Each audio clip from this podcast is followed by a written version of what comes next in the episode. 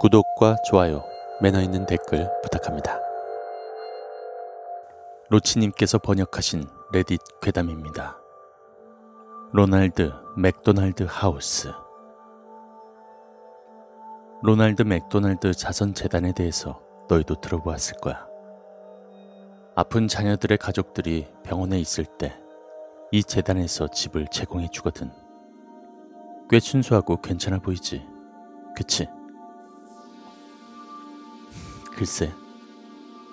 하지만 이 자선 재단엔 또 다른 면이 있어. 많은 사람들이 알지 못하는 로날드 맥도날드 하우스에 다른 종류가 있다고. 대부분의 대도시라면 하나쯤은 있어. 그냥 찾아보려면 아마 발견하지 못할 거야. 주소가 없거든. 문 위에 간판 같은 것도 없어. 심지어는 창문도 안 달려 있어. 아니, 딱 한 가지 네가 찾을 수 있는 방법이 있어. 그곳으로 네가 끌려 들어가는 것. 그게 내가 그곳을 찾아낸 방법이야. 나는 한 번도 내 친부모를 만나본 적이 없어. 어렸을 때부터 난 수양 가족과 단체 가정을 들락날락거리며 이곳 디트로이트에서 자라왔어. 지금은 15살이고 난 다른 사람들이 속칭 말하는 못된 아이야. 난 항상 사고치고 항상 쫓겨나서 아무것도 모르는 또 다른 구닥다리 박애주의자의 집으로 배정돼. 왜 나에게 자기네가 도움을 줄 수 있다고 생각하는 그런 부류들 말이야.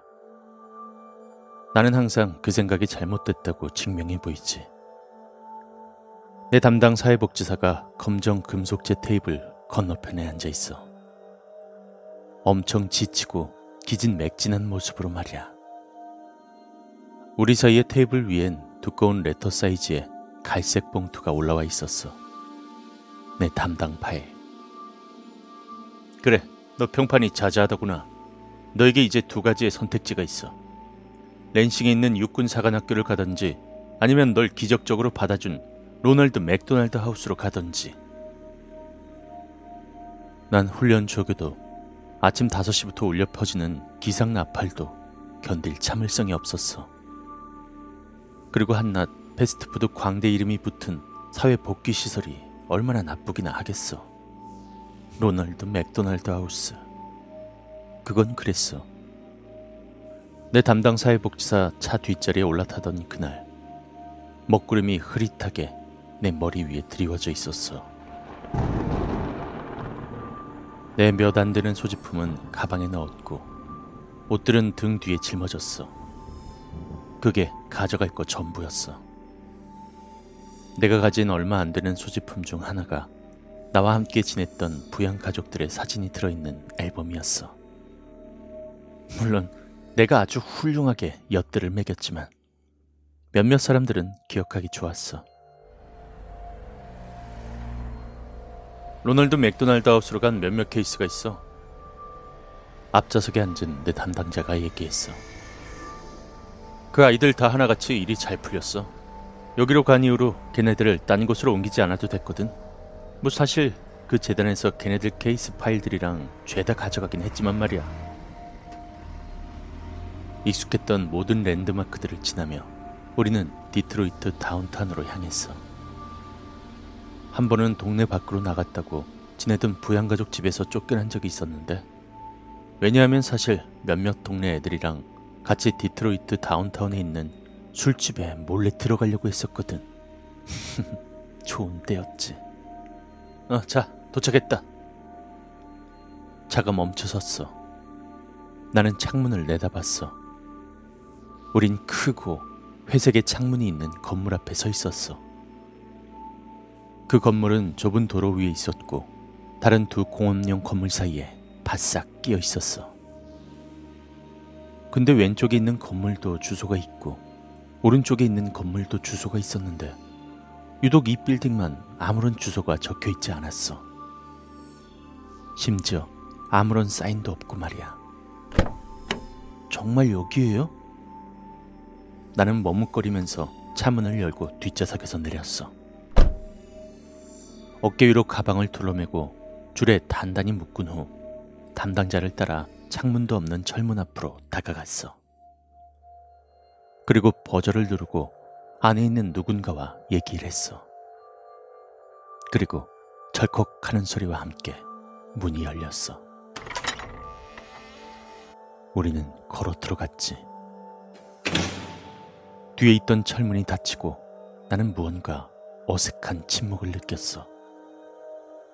그러니까 막 너무나도 죄이고 뭔가 텅 빈, 귀를 먹게 할 것 같은 그런 종류의 침묵이었어. 불빛이 흐릿한 로비를 가로질러 창문 너머 누군가가 서 있었어. 비서였어. 그 여자는 고개를 돌린 채로 무언가 열중해서 바쁘게 뭔가를 작성하고 있었어. 우린 창문으로 걸어갔고 내 담당자가 카운터에 있는 벨을 눌렀어. 그 비서는 의자에서 벌떡 일어나 우리를 향해 재빨리 고개를 돌렸어. 그녀의 얼굴은 마치 광대처럼 분장돼 있었어. 마치 로널드 맥도널드처럼 말이야. 심지어 짧고 빨간 곱슬머리였고, 그리고 전형적인 하얀 간호사 복장을 입고 있었어. 그 우스꽝스러운 모습에 웃고 싶었는데 말이야. 그러지 못했어. 뭔가 오싹한 기분이 내 등골을 스치고 지나갔어. 뭔가 잘못돼 있었어. 나는 내 담당자랑 간호사가 서로 이야기하고 내 서류를 창문 밑으로 넘기는 걸 바라보았어. 간호사는 사인해야 되는 몇 가지 서류를 반대로 건네주고 말이야. 내 담당자가 서류에 사인하는 동안 그 간호사가 날 쳐다보았어. 그 간호사의 웃음은 되게 따뜻해 보이고 반가워 보였어야 되는데 말이야. 내가 그 여자의 눈동자에서 본 건 굶주림이 전부였어. 나, 난 여기서 못 지내요. 나는 말을 더듬으면서 큰 소리로 말했어. 그냥 절 랜싱에 있는 육군 사관학교로 보내줘요. 제발요. 무슨 문제가 있니, 애야? 간호사가 되물었어. 그녀의 목소리가 창문 때문에 조금 가라앉은 채로 들렸어. 혹시 광대를 무서워하니? 그녀의 굶주린 두 눈을 바라보았어. 웃고 있는 그녀의 눈 속엔 이제 악의마저 반짝이고 있었어. 내 담당자는 그런 분위기도 눈치채지 못한 채 같이 따라 웃었어. 자자, 과잉 반응하지 말려. 분명 너는 육군사관학교는 싫어할 거야. 게다가 여기가 너한테 있어선 훨씬 좋을 거야. 그럼요. 그 광대 간호사가 대답했어. 여기가 너한테 있어서 좋을 거란다. 그 말에 항의하려고 하기도 전에 내 뒤로 무언가 쾅 하는 소리가 들렸어. 나는 안내 데스크 유리 왼편에 있는 루비 저 구석 모퉁이에 있는 열린 문을 보려고 고개를 돌렸어. 그곳엔 아무도 없었어. 단지 불빛만이 문으로부터 흘러나왔어. 그때 슬며시 그림자들이 드리워지기 시작했어. 문 안쪽 벽을 따라 그림자들은 점차 늘어나고 날카로운 웃음소리가 울려 퍼지기 시작했어. 오, 환영위원회가 온 모양이 그러구나. 내 담당자가 말했어. 나는 가방끈을 꽉 쥐고 두려워하는 시선으로 내 담당자를 바라보았어. 하지만 내 담당자는 내 어깨를 그저 마지막으로 두들겨 주었어. 걱정하지 마라, 얘야. 이번엔 다를 거란다. 너도 여기가 집처럼 느껴질 거야. 보장할게. 담당자는 떠나려고 몸을 돌렸어. 그리고 난 내 속이 뒤틀린 것을 느꼈어. 안 돼요. 절 이곳에 두고 가시면 안 돼요. 나는 절망적으로 외쳤지. 어, 아니야. 난 가봐야 된단다. 아, 나는 광대들을 정말이지 좋아하지 않거든. 이 말을 남긴 채 내 담당자는 자리를 떠났어. 뒤에 있는 철문이 닫히고 나 혼자 덩그러니 남겨졌지. 고개를 돌려서 프론트 데스크 옆에 열린 출입구를 다시 바라보았어. 그림자들은 거의 문에 들어서려던 참이었고 날카로운 웃음소리가 로비에 가득 울려 퍼졌어. 나는 정문 앞으로 달려갔어. 두드리고 당기고 밀고 소리치고 진짜 별짓을 다 했어. 도움이 필요하다고 담당자가 제발 돌아와 달라고 그냥 제발 아무나 제발 날 좀 도와달라고 소리쳤어. 제발. 나는 고개를 돌려 다시 창문 너머로 나를 보며 웃고 있는 간호사를 바라봤어. 그리고 시종일 내내 웃고 있던 그들이 들어왔어. 모두 빨간 머리와 광대 얼굴을 한 웃고 있는 간호사들이었어. 몇몇은 남자였고 몇몇은 여자였지만 죄다 끔찍한 로널드 맥도날드 분장을 하고 있었어. 그리고 로비의 흐릿한 불빛 사이로 그들의 손에 들린 금속 도구가 반짝이는 것을 볼 수 있었어. 그 뒤에는 한 쌍의 광대 간호사들이 구석구가 달린 철로 된 테이블을 밀며 다가오고 있었어. 씨발, 나한테서 떨어져. 나는 소리 지르며 철문을 계속 두들겼어. 여기서 내보내줘! 하지만 그들은 날곧 에워쌌어. 날 붙잡길래 나는 몸부림치고 소리 지르며 빠져나가려고 애썼어. 하지만 걔네들은 나를 발로 차고 꿈틀대는 모습을 보며 웃고만 있었어. 결국 난 바퀴 달린 테이블 위로 던져졌고 단단히 묶여졌어. 나는 거칠게 주위를 돌아보았어. 나는 그들에게 둘러싸여 있었어. 날 놔줘라고 소리치며 이 구석구로부터 벗어나려고 몸을 비틀었어. 나를 실은 테이블은 열린 출입구로 향했어. 그리고 영원할 것 같이 보이는 하얀 복도를 계속 타고 내려갔어. 그들은 웃고 웃고 또 웃을 뿐이었어. 내 얼굴 위 겨우 몇 인치 위로 빛나는 메스와 면도칼, 바늘들을 끊임없이 흔들어 대었어. 내가 움찔하고 꽥꽥 비명을 지르게 하려고 말이야. 내 그런 모습을 볼 때마다 그들의 웃음소리는 더욱더 높아져 갔어. 그들 중 한 놈이 나한테 뭘 주사 놓기 전 마지막으로 기억하는 건 손들이었어. 무식하게 내 입안으로 들어온 장갑 낀 손가락들이 내 입의 양쪽을 잡아당겨 비틀어진 신음소리를 내게 만들었어. 그리고 눈물로 범벅된 내 얼굴을 가지고 부자연스럽게 짝이 없는 미소를 짓게 만들었어. 뜨겁고 시큼한 숨이 내 얼굴 위로 느껴졌어. 그리고 변태 같은 목소리가 속삭였어. 우린 너의 미소를 보고 싶어. 그 광기 어린 웃음소리는 마치 멈추어가는 레코드 플레이어처럼 점차 뒤틀려가고 멀어져만 갔어. 그리고 모든 것이 검게 변했어. 눈을 떴을 땐 위에서 비춰오는 밝은 불빛 때문에 눈이 먼 것만 같았어. 전구 불빛 때문에 지친 눈을 손으로 가리며 몸을 돌려 주위를 살펴보았어. 깜빵이었어. 큰 하얀 벽 위에는 손톱 자국과 얼룩으로 덮여 있었고, 조그마한 하수구가 바닥 구석에 있었어. 아마 저게 내 화장실이겠지. 문에는 창문도 달려 있지 않았고, 문 옆으로 내 가방이 놓여 있었어. 나는 자세를 바로 하려고 했어.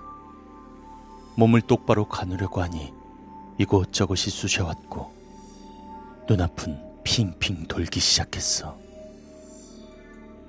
도대체 나한테 뭘 주입한 거지?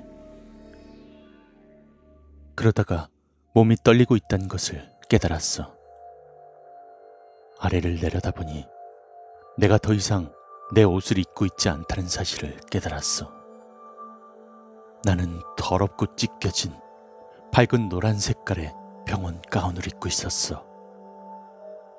옷에는 로널드 맥도날드의 머리가 그려진 패턴이 가득 메우고 있었고 말이야. 하의는 아무것도 없고 소리가 들렸어. 희미하지만 빌딩 어딘가에서 들려오는 건 확실했어. 그 소리는 마치 비명 같았어. 일어나 보려고 했지만 도대체 균형을 유지할 수가 없었어. 시야는 어느 정도 안정이 되어 가는 참이었지만 내 몸은 아직도 고무처럼 느껴졌어. 그래서 무릎으로 풀썩 주저앉곤 내 가방까지 기어갔어. 가방을 열어보기 전에 문을 열어보려고 했지만 아니나 다를까 문은 잠겨 있었어. 나는 내 가방 옆에 주저앉고는 지퍼를 열었어. 그 안에 들어있던 건 사진 앨범 뿐이었어. 걔네들이 내 노트북이랑 펜이랑 전화기까지 가져간 거야. 물론 그랬겠지. 나는 힘겹게 사진 앨범을 열어보았어. 그런데 그곳엔 말이야. 나랑 나와 같이 지내왔던 부양 가족들의 사진 대신에 말이야. 그 시절이 오래 지나지 않을 거란 걸 알고 있었지만 적어도 행복해 보이려고 희망차 보이려고 했던 그때의 사진이 아니라 그 그건 마치 범죄 현장을 찍어 놓은 사진들 같았어. 내 이전 부양 가족들 중에 한 명처럼 보이는 각 사람들이 사진 한 장 한 장마다 잔인하게 살해당해 있었고 피범벅이었어. 심장은 빠르게 뛰기 시작했고 위는 뒤틀릴 것만 같았어. 페이지를 넘기는 속도가 빨라졌어. 각 장에는 새로운 사진들, 새로운 가족들, 그리고 새로운 학살. 난 그들의 얼굴도 집안도 어떻게 생겼는지 다 기억하고 있었어. 난 그 사람들이랑 살았었으니까. 하지만 이젠 모두 죽었어. 앨범 마지막 몇 페이지에 다다랐을 땐 그곳엔 집 한 채가 밤중에 찍혀 있었어. 그 다음 집의 창문, 그리고 그 다음은 어두컴컴한 집안 복도가 찍혀 있었어.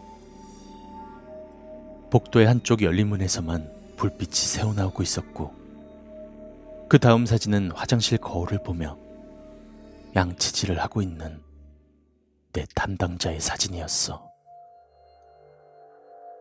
다음 사진은 공포에 잔뜩 질린 채 카메라를 바라보고 있었고, 그 다음 사진에선 내 담당자가 피범벅이 된 채로 욕조 안에 기묘한 자세로 쑤셔 박혀 있었어. 마지막 페이지를 넘겼을 때 앨범 뒷커버에는 이러한 글이 적혀 있었어. 넌 존재하지 않았어. 속에서 무언가 올라올 것만 같았어. 나는 책을 땅바닥에 집어던지고 바닥 구석 구멍으로 기어가 전부 토해냈어. 그래, 그들이 맞아. 나를 아는 사람들은 전부 죽여버리면 난 더 이상 존재하지 않는 것과 마찬가지니까. 더 많은 희미한 비명들이 멀리서 들려왔어.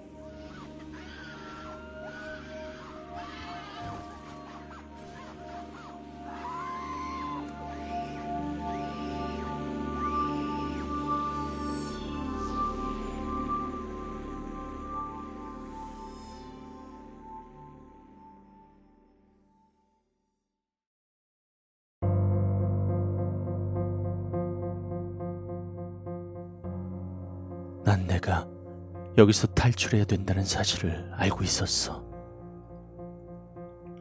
얼굴에 묻은 토를 병원 가운으로 닦아내고 난 다시 내 가방 쪽으로 기어갔어. 아무도 내 비밀 무기까진 발견하지 못했겠지. 앞주머니를 열고 손가락을 주머니 바닥까지 집어넣었어. 그리고 그 위에 붙어 있던 천을 긁어냈어. 그렇지. 여기 없을 리가 없지. 봉제선에 딱 맞춰 끼워 넣었으니 거의 들킬 수가 없거든.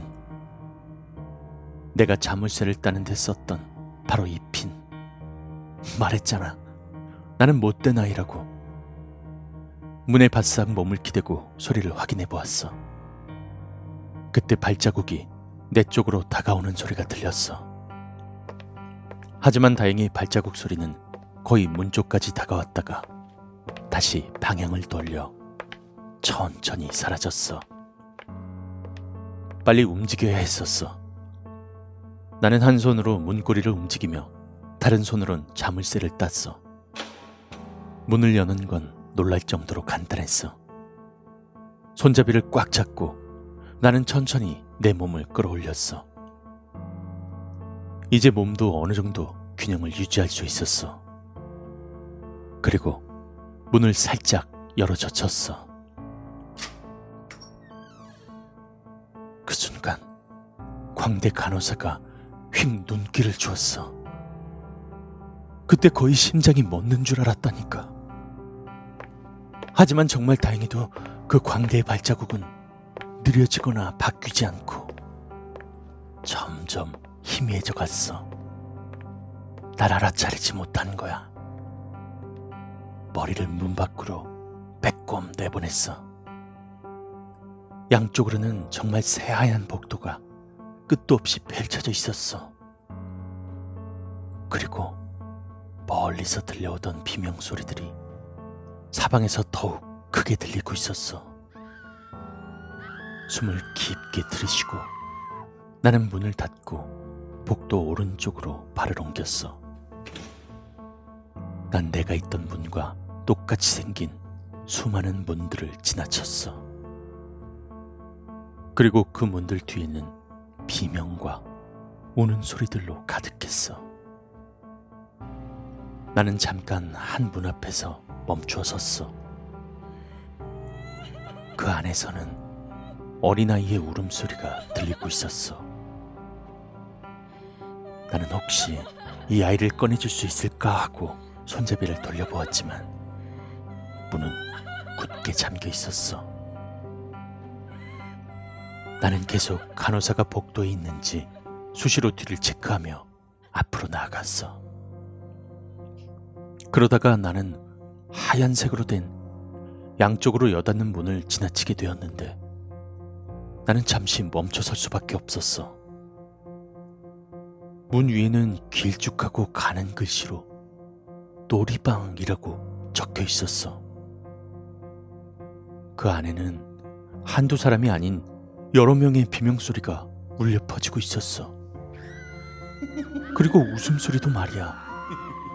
그 날카롭고 광기에 찬 광대 간호사들의 웃음소리 말이야. 몸이 부들부들 떨리기 시작했어. 하지만 그 안에서 도대체 어떤 종류의 끔찍한 고문이 일어나고 있는지 알아보기엔 너무나도 두려웠어. 그리고 난 계속 움직여야 한다는 사실도 알고 있었고 말이야. 나는 앞에 계단 표시가 그려져 있는 문을 발견하고 그쪽으로 향했어.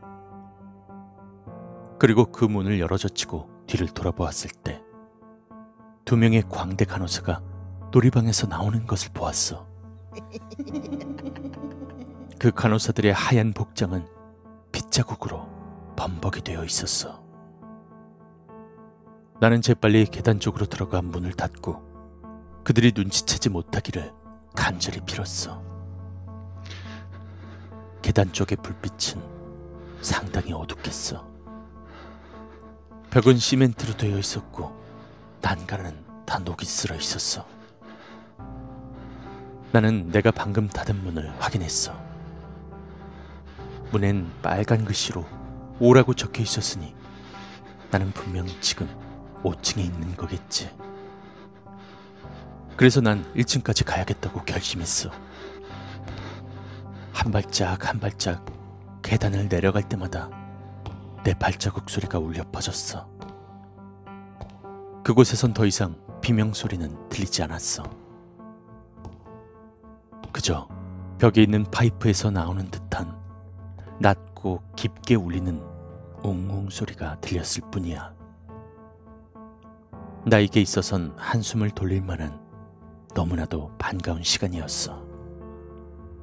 나는 마침내 1이라고 적힌 문 앞까지 도착했어.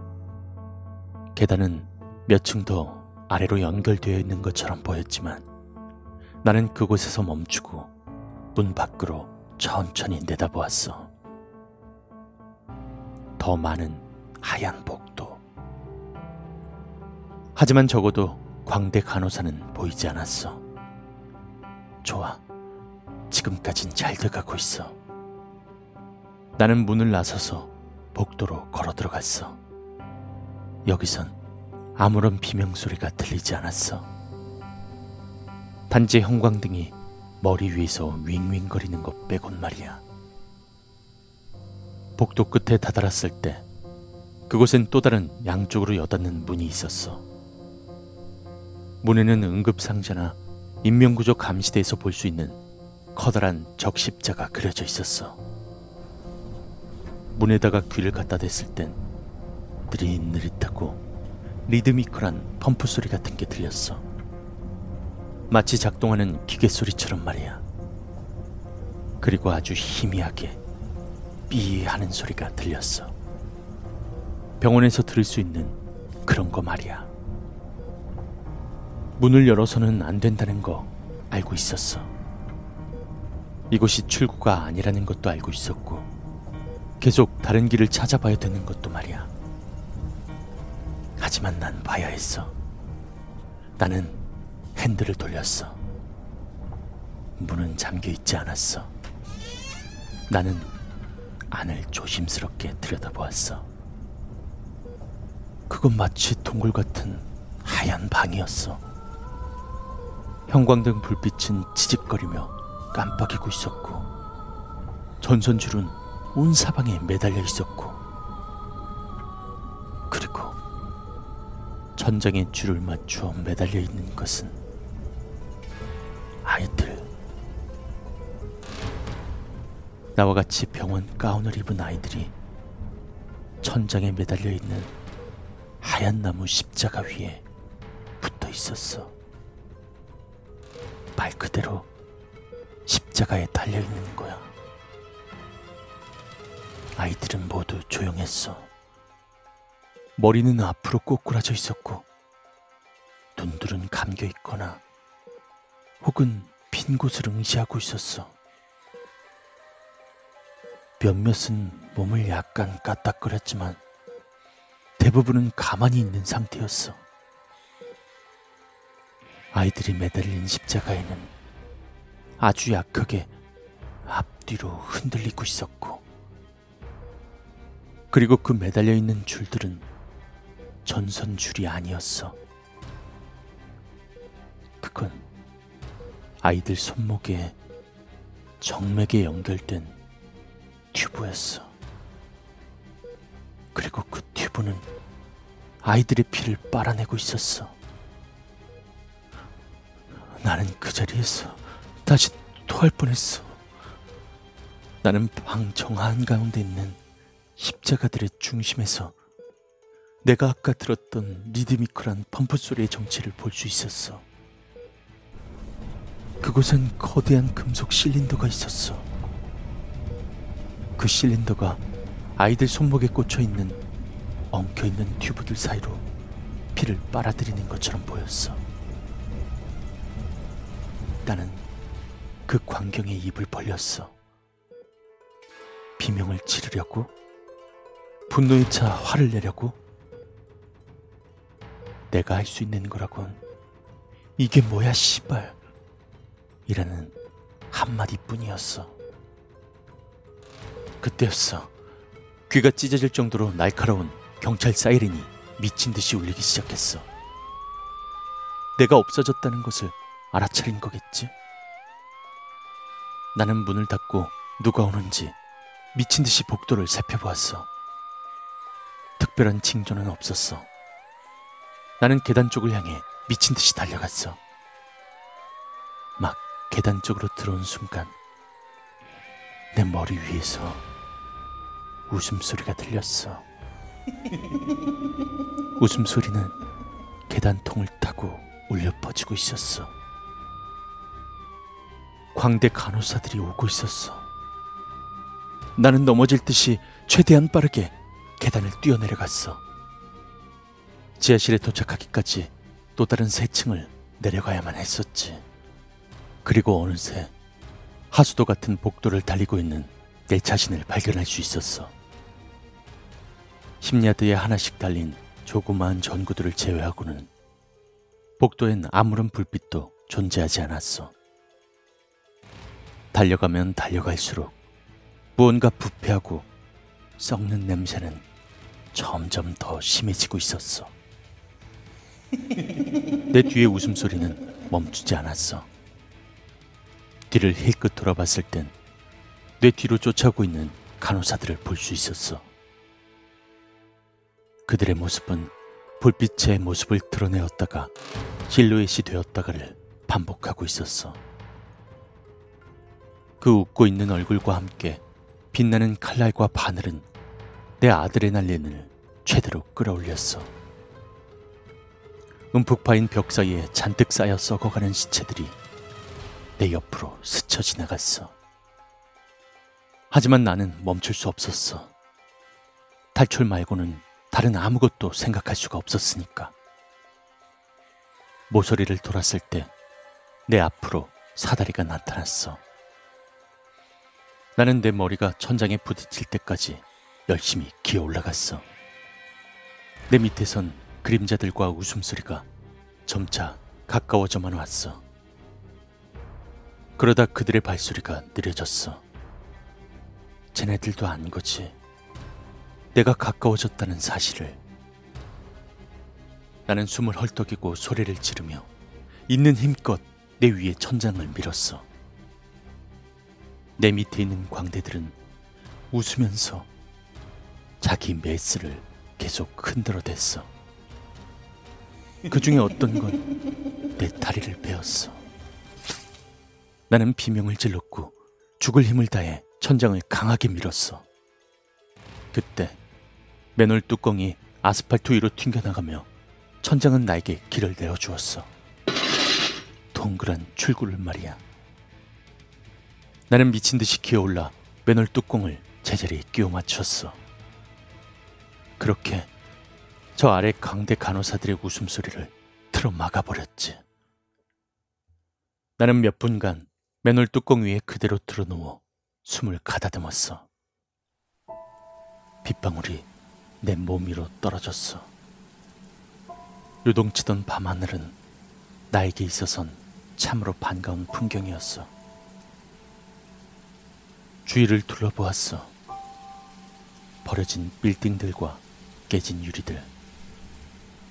빛도 없고 차도 없고 아무런 생명의 신호도 느껴지지 않았어. 경찰의 사이렌 소리가 멀리 어디선가 들려왔어. 그리고 침묵. 난 다시 몸을 일으켰어. 날카로운 아픔이 내 다리를 스치고 지나갔어. 아래를 내려다보곤 그 광대 간호사가 내 발목에 남긴 상처를 바라보았어. 쓰레기 같은 새끼. 나는 절룩거리면서도 아픔을 참고 걷기 시작했어. 저기요. 나는 소리쳤어. 나에게 돌아오는 대답은 먼 곳에 울리는 천둥 소리뿐이었어. 누가 절 좀 도와주세요. 내 발이 무언가 부드럽고 곤죽 같은 것에 걸려 넘어졌어. 아래를 내려다 보니 신문이었어. 젖은 아스팔트 위로 신문을 펼쳐보았지만 대부분의 글은 다 번져 있었어. 하지만 적어도 날짜가 언제인지는 알아차릴 수 있었어. 1992년 7월 13일. 나는 신문을 떨어뜨렸어. 얼음장 같은 공포가 내 뱃속을 가득 채우고 있었어. 나는 계속 걸었어. 아무도 제 말 안 들리세요? 제발요. 아무나요. 제발. 하지만 내 이야기는 철없는 울음소리로 사라지고 말았어. 나는 잠시 가만히 서 있었어. 빗물은 내 병원 가운 속을 파고 들어갔고 나는 바람에 온몸이 떨려왔어. 그 순간 저 멀리에서 빛이 보였어. 커다랗고 노란 하늘에 M자 맥도날드였어. 당연하겠지. 나는 쩔룩거리며 그쪽으로 향했어. 맥도날드에 도착했을 때 그 M자를 제외하고는 빌딩 전체는 완전한 암흑 속에 있었어. 나는 부서진 창문을 향해 조심스레 걸어가 안을 들여다보았어. 어둠. 난 고개를 돌려 야외 놀이방을 둘러보았어. 그곳은 10피트 정도 크기의 아이들이 타고 놀 수 있는 형형색색 튜브로 이루어진 건축물이 있었어. 그리고 한쪽 벤치에는 익숙한 모양의 동상이 있었어. 로널드, 맥도날드 동상. 너도 잘 알 거야. 그 동상 옆에 앉으면 마치 로날드가 내 어깨 위에 팔을 올린 것처럼 보이게 하는 그거 말이야. 모든 아이들이 한 번쯤 보았을 거야. 나는 그 모습을 보고 온몸이 떨려왔어. 문은 잠겨 있지 않았어. 나는 비를 피해 그 안으로 들어갔어. 침묵, 그리고 어둠. 그 안으로 들어섰을 때 나는 실내 장식이 전혀 요즘의 맥도날드 같지 않다는 걸 알아차렸어. 마치 80년대 매장처럼 똑같았어. 하얀 플라스틱 부스에 빨강색과 노란색으로 이루어진 타일들. 깨진 창문을 통해 바람이 마치 속삭이는 것 같았어. 프론트 카운터의 앞에 무언가가 있다는 걸 깨달았어. 검정색 직사각형인 무엇. 나는 가까이 다가갔어. 노트북이었어. 그것도 거의 새 노트북. 나는 넋이 나간 웃음을 내뱉었어. 나는 내가 뭘 해야 될지 알고 있었어. 나는 노트북을 밖으로 가지고 나와 로널드 동상 옆에 앉았어. 그리고 노트북을 열고 이 이야기에 대해서 적기 시작했지. 빗줄기가 자판 위에 떨어지고 있었지만, 뭐, 난 상관없어. 이젠 기다리는 일 말고는 아무것도 할 수 있는 게 없거든. 왜냐하면, 난 눈치채고 말았거든. 내 시야 밖에서 로널드가 내 어깨 너머로 날 보려고 하는 사실을 말이야. 그는 지금 웃고 있어. 내가 할 수 있는 건 그와 함께하는 일뿐이야.